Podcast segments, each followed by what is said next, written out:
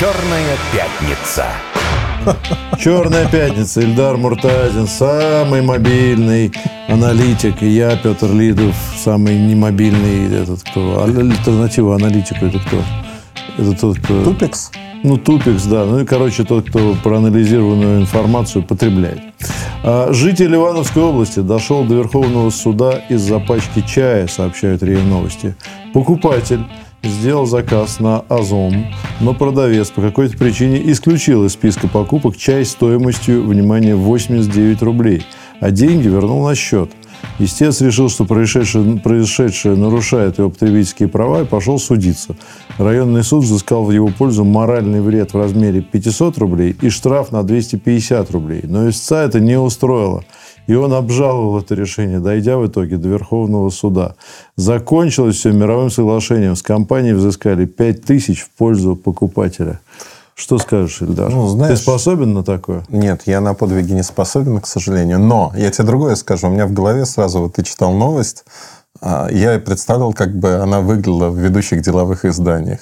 Чай до суда доведет, да, вот да. это все. Но люди борются за права, у нас Попили гражданское чайку, общество. Да, да. И это хорошо, то, что люди действительно хотят. Я был в Красноярске. Давай. Причем чай один... пил там? Чай пил, да. Я преимущественно пил чай из шишек, без шишек, э, из э, чебреца, без чебреца, разный чай. И э, вообще, что ты знаешь про Красноярск вообще? Ну, вот давай. Я знаю, что там есть депутат законодательного собрания Терехов. У тебя своеобразное Я знаю, что там находится Красноярская ГЭС. Так. Красноярский алюминиевый завод. Так, это вообще огромно. Да, это неплохо. Саяно-Шушенская. А, да, Саяно-Шушенская тоже 30 там же. километров. Там еще что? На, на деньгах Красноярск изображен, по-моему. 10-рублевые 10 купюры, купюры. коммунальный мост там изображен. Вот. Ну и вообще, что Красноярск – это энергетическая и металлургическая столица. Какой же там Сибирь? Это восточный, наверное, да? Хакасия – это регион рядом. Это рядом. Это да, рядом. Хакасия. Отлично. Там губернатором был брат Александра Лебедя. Ты, Петр, я тебе хочу сказать, по меркам любым, очень образованный человек. Да. Потому что большинство людей, которых я опрашивал вот просто в реальной жизни, подходил, знаешь, к незнакомым людям вот здесь, в Москве, в Питере. Спрашивали, что вы знаете про Красноярск? В лучшем случае, в лучшем, мне говорили о том, что он, кажется, изображен на деньгах где-то. Еще Енисей там течет. Енисей, да. Но да. про Енисей никто не вспоминал как таковой. Ну, то есть люди мало что знают про Красноярск, ощущение, даже про Новосибирск, наверное, чуть больше знают, чем про Красноярск. Я, видишь, я в Красноярске не был, иначе я бы знал больше. Естественно. В Новосибирске-то я бывал. Ну, давай вот э, топ-5 впечатлений представим, что давай, я, никогда, я никогда не был в Красноярске. Ну, ты знаешь, у меня от Красноярска, вот по тем знаниям и представлениям, угу. которые у меня есть, это такой мощный, как мне кажется, довольно здоровый, такой крепкий, хороший, такой вот положительный город.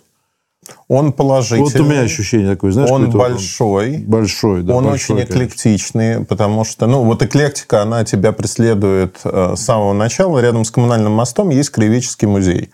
Э, в моем представлении Красноярский краеведческий музей может выглядеть как угодно, но не как здание из Египта э, покрашенное охрой, с, со сфинксами и прочими вещами. Когда я на кассе спросил, почему у вас все так замысловато, а, мне сказала кассирша, что, вы знаете, просто человек, который строил это здание, очень хотел побывать в Египте. Ну, то есть это многое объясняет. Побывал или не? Я не знаю, я не успел прочитать про историю вообще всего этого, но рядом находится Биг Бен, а, то есть по городам и странам. На Биг Бен он мало похож, оригинальный, но как бы форма, часы, все это присутствует.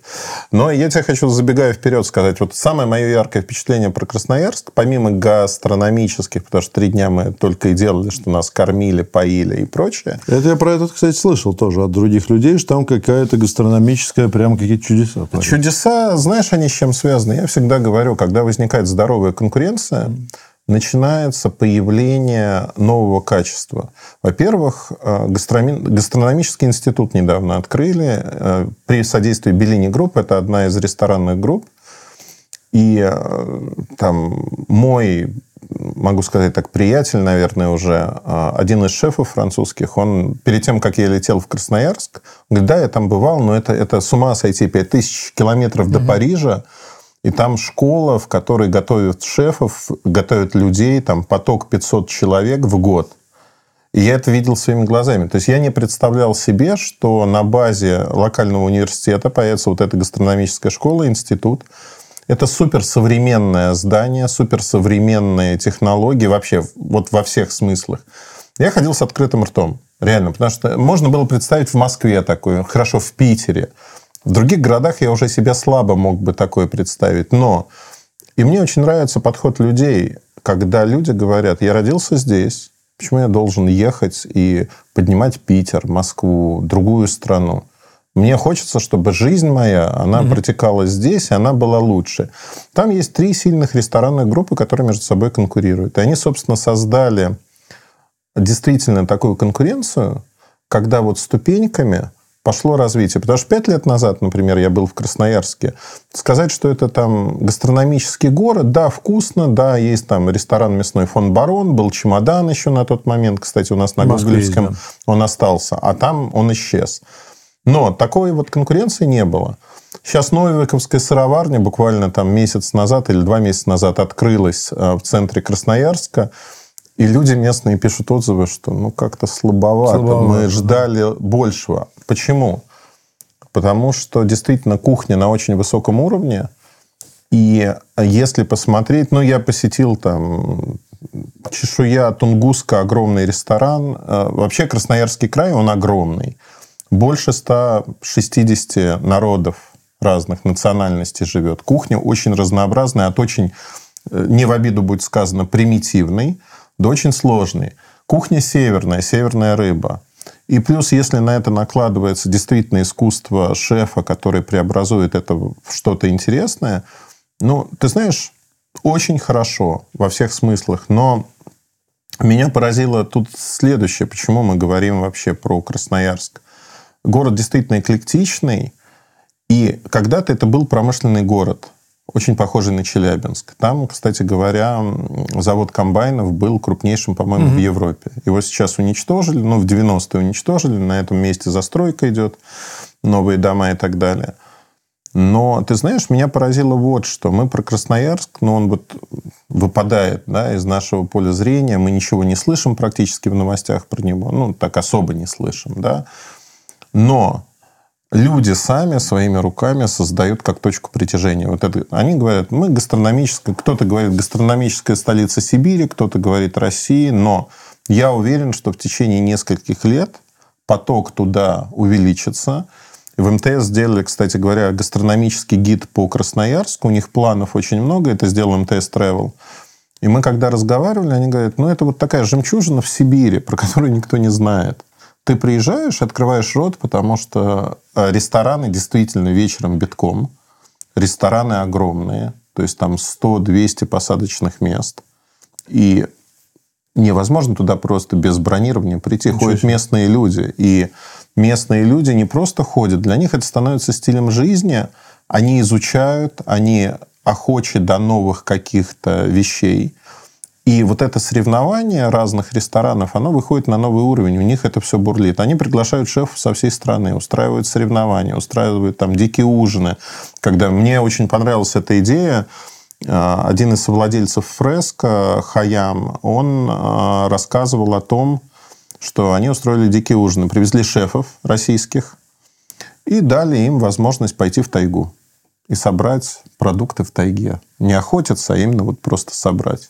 И они из этих продуктов готовили. И вот один из шефов, например, смог приготовить ужин полностью из того, что он собрал в тайге. Ничего себе. И это было очень вкусно, интересно и так далее. Ну что, все в Красноярск, кстати. Да. да. У меня вот тоже знакомые полетели в Красноярск. А, поэтому у меня вот за последние сутки ты второй, кто мне рассказывает про Красноярск и э, гастрономию там. Бог любит троицу. Видимо, какая-то хитро продуманная пиар-компания. Конечно, твоими конечно. руками. Моими руками. Не только твоими. Ну да ладно, нет, может только за, потому что Красноярск это действительно основа, это, можно сказать, сила России. Так что, конечно, все в Красноярск. Подожди, я еще одну вещь побывать. хочу Давай. сказать. Про Красноярск просто я... Ну, моя насмотренность, наверное, это не похвальба какая-то, но я видел в мире очень много вещей. И я хочу сказать, что на площади мира, ну, это называется называют как музей современного искусства, большое выставочное пространство в девичестве в 1987 году. Это 13-й музей Ленина и первый музей Ленина в Сибири. На исходе Советского Союза его открыли. А, во-первых, он сам интересен выставками, биеннале, которые проходят сейчас, там молодые художники и прочее. Но все, кто будет в Красноярске, не поленитесь. Я экскурсию не брал, и я не пожалел об этом. Но можно взять экскурсию. Само здание крыши сносящее. То есть архитектор местный, он строил Красноярск, определил облик Красноярска. Это смесь разных стилев, э, стилей. Это называется советский модернизм. Но э, термин появился в последнее время. А вы знаете, это уникальное здание со всех точек зрения. Оно очень красивое. А, не снаружи, внутри. Это смесь мавзолея, зекурата, смесь модерна, очень функциональная, и вы просто не пожалеете. Я ходил там несколько часов, рассматривал его. Это очень круто. Ну, то есть, это вообще уникальная штука и для нашей страны, и для мира в целом. И то, что это появилось в 1987 году, эти идеи архитектурные только-только приходят на рынок сейчас, оно опережает время, и это фактически можно описать как храм Ленина в какой-то... Mm. То есть это как религия, да, вот коммунизм преподносится ну, как религия. Оно же похоже. Да, в данном случае. Местами. Издание – это воплощенная вот эта религия. Я никого не хочу сейчас обидеть, но вот там это все просматривается. Наследие церквей, наследие там, Вавилона угу. в самом широком смысле. Очень интересно. То есть, это стоит посмотреть. Все за билетами. А, хорошо, давай перейдем. Тут есть несколько вопросов потребительского характера. Обычно Эльдару задают такие вопросы. Мы никогда не против. Он очень интересно советует. Да. Юлия Б. Би. А, ну, по-английски написано. Би. Нет, ну не в смысле... Может, мы не знаем, но написано Юлия Би. Давай. Потому что по-английски. Хорошо. Бортникова, допустим. Ну, допустим, да. Или там Блинова. Блиновская. Добрый Добрый день, Петр Ильдар. Какой планшет выбрать в подарок пожилому человеку, чтобы было просто, понятно и надежно?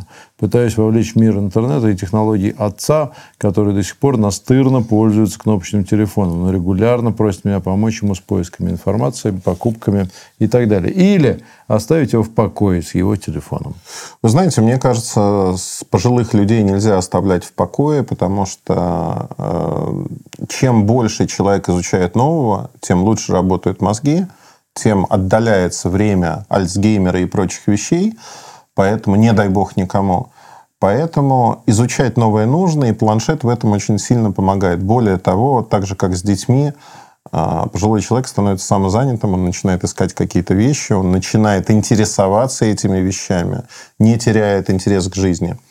Э, мне кажется, вам не нужен какой-то навороченный планшет. Вам нужен обычный планшет 10-дюймовый или больше – если смотреть по соотношению цена-качество сегодня, вам не нужны Google сервисы как таковые, вам нужен интернет, ну и, собственно говоря, все.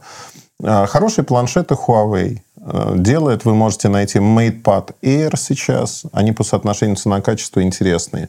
Если по цене эти планшеты, там, iPad Air дороже, Samsung э, дешевле iPad, но дороже Huawei, если вам не подходит этот планшет, посмотрите планшеты Lenovo. Они чуть ниже угу. классом, но и дешевле.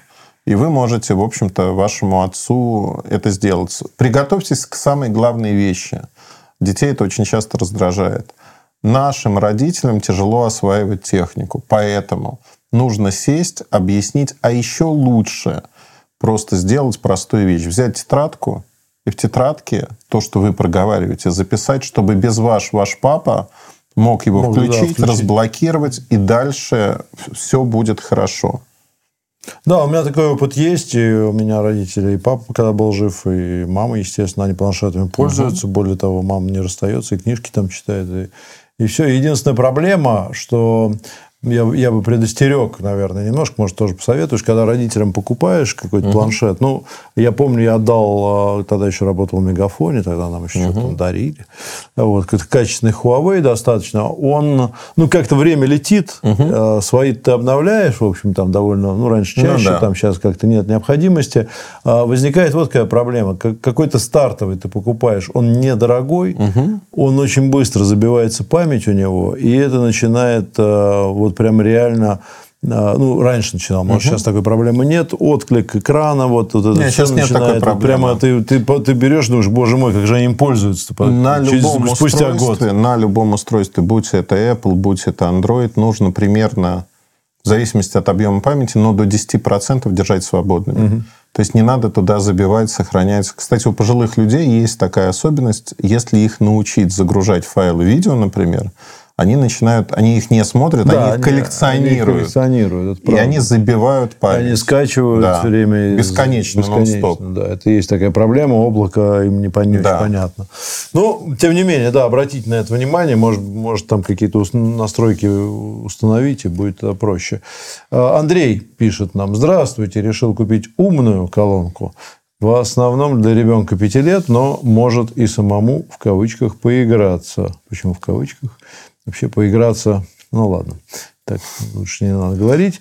А у знакомых положительный опыт использования. Но они покупали колонку от Яндекса. Что посоветуете от других производителей без потенциального рекламного контента? Бюджет 5-7 тысяч. Чем это лучше установки голосового помощника на телефон-планшет? Для каких целей дали, дали Но, данное устройство оптимально? Смотрите, колонка, она не планшет, не смартфон, она стоит у вас стационарная. Это уже самое большое преимущество. Она всегда включена, всегда слушает то, что вы говорите. И передает куда следует. Куда следует, да, так постукивает нежно на вас. Ну, это, знаете, это даже в целях вашей собственной безопасности. Конечно.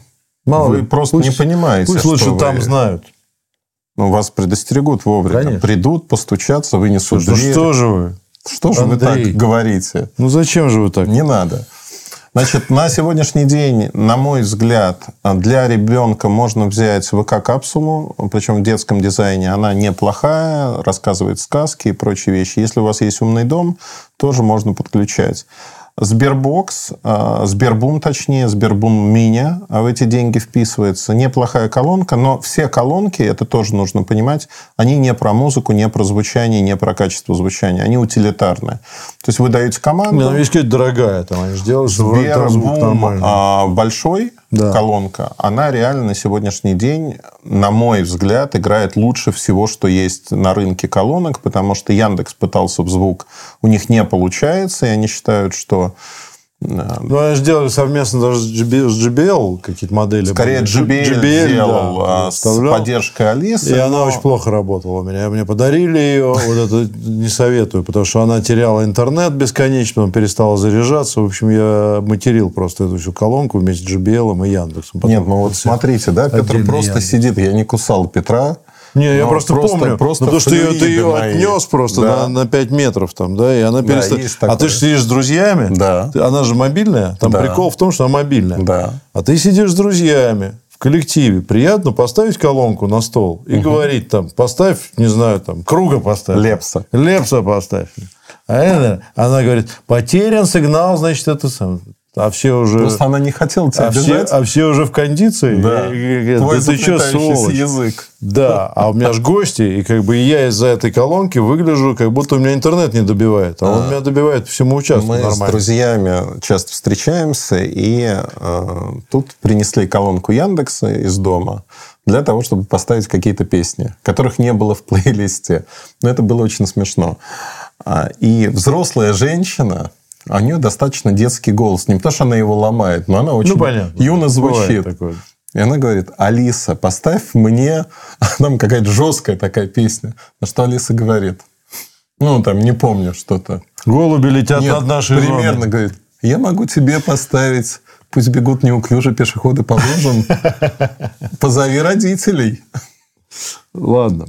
А, два а, остроумных вопроса как да. кажется их автором. Но, возможно, и так и есть. Я просто не очень понимаю э, сути. Николай Полюшкин, доброе утро. Шуточный вопрос Эльдару. Какая из российских IT-компаний, в скобках Яндекс, Сбер, ВК, может, еще кто-то, больше похож на компанию... как бы, Хули. Я не хотел этого говорить. Но в Кремниевой долине это было так. Силикон Валли – это хули. Из отличного сериала «Кремниевая долина». Как недавний обладатель пары умных устройств Сбера, есть мнение, что именно они. Нет, я боюсь, что ни одна компания не похожа. У нас есть своя российская национальная специфика в самом широком смысле. У нас все еще интереснее и в какой-то мере веселее. То есть в Сбер э, они многое делают, но при этом какие-то вещи это огромная корпорация. Да, гигантская. огромная, гигантская. И а, то, что мы воспринимаем, ну вот хули, как корпорация американская я, IT. Друзья из Роскомнадзора, я хотел бы сказать, что это то, что говорит Эльдар сейчас. Я на английском говорю. Не попадает под вот те самые ограничения и не является одним из трех слов, потому что это H-O-O-L-I. Да, это английское слово, и, в общем, ничего плохого он ну, практически не как сказать. хулиган, да? Ну, просто потом скажут это. Вот, так что ничего, это из игры, все нормально, ну, такое вот созвучие. Да, и я про Роскомнадзор задумался и про созвучие. Я вот тебе советую не забывать про это. Ты знаешь, с Роскомнадзором интересная ситуация. Правительство их наделило возможностью э, блокировать любой ресурс без судебного решения если там есть сведения об обходе блокировок, наложенных Роскомнадзором. Причем не конкретных блокировок, а, например, ну, пишешь ты, что вот есть VPN-клиент, и его можно заблокировать. А у нас огромное количество ресурсов автоматически в группе риска, потому что про обход блокировок как таковых, ну, про VPN, да, ты пишешь про VPN, и все, ты попался. Хорошо, давай последний вопрос. Давай. Зададим тебе тоже, мне кажется, он шуточный. Григорий Л. Эм, приветствую, проницательный Эльдара. Так написано. Э, а вам заборы в Сан-Франциско не напомнили заборы в игре, в игре Half-Life? И в какую игру вы последний, в последний раз играли? Я вчера летел, я играл в шарики в самолете. У меня там... Тут тоже хочется Роскомнадзору сказать, что это не то, о чем вы подумали дорогие друзья. Не те шары мы гоняли. Шарики. Шарики. 12 тысяч какой-то там у меня уровень уже. Это а... вот, где вот те шарики, да. самые, вот, которые, которые мы все... Те 5 шариков? Ну, там не 5 шариков. Это у меня Gardenscapes. А помнишь, была вот эта да, где шарики, где Lines. такой там... Да, Lines. Lines. И я в Lines. Она есть, наверное, сейчас? Да, есть? наверняка есть. Но в Lines Слушай, на ну, как, как мы на нее залипали. Конечно. Просто. Lines часами. Часами, 90 Сколько потерянного годы. времени. Оказалось так интересно. А они еще прыгали. Бред там новая версия вышла с 3D-графикой. Помнишь, они подпрыгивали да, такие, да, да, такие и классные. лопались так. Да, да вообще, Шикарно конечно, было. Шикарно. Шикарное время, вот ностальгия. А, Казалось заборы, чудом просто. Заборы в Half-Life действительно похожи на заборы в Сан-Франциско, потому что это собирательный образ забора а, в Америке. Но я шире скажу. А, если посмотреть на большинство игр, которые есть, гонки, например, или что-то там, GTA, неважно, они же не придумывают новые локации. Вы можете увидеть эти локации в реальной жизни. Более того, я был какое-то время назад в Вегасе, публиковал фотографии в социальной сети. И мне человек написал, это было в первый раз в моей жизни, когда человек написал, я там был, я все здесь прошел в игрушке. То есть физически а? человек не был, но в игре он знает прекрасно эту локацию, потому что она воссоздана до запятой, и он это видел. Локация, друзья, это место по-русски. То есть э, англицизмы из ну, меня мало, прут нет, сегодня. Просто если кто-то хочет показаться сильно умным, он говорит локация. Я Location. знаю эту локацию. Я знаю это. Обычно съемочные вот ребята, вот, которые здесь вот они работают, они говорят, какая у нас локация между собой. Не, не идешь, где снимаем, потому что как лох будет. знаешь... Тебя а... сразу премии лишат, понимаешь? Ты говоришь, меня... локация какая у нас. А у меня была история, когда приехала съемочная группа, и один из операторов просто кому-то в наушник сказал, на точке работаем, а у него еще такой кофр большой. Полиция подошла сразу. 10 секунд до конца мы должны прощаться. Про Альтмана твоего не успели, не успели но ничего страшного. В следующий Черной раз... пятницы вас. Спасибо. Не, не тратьте деньги зря. Пока. Всего доброго.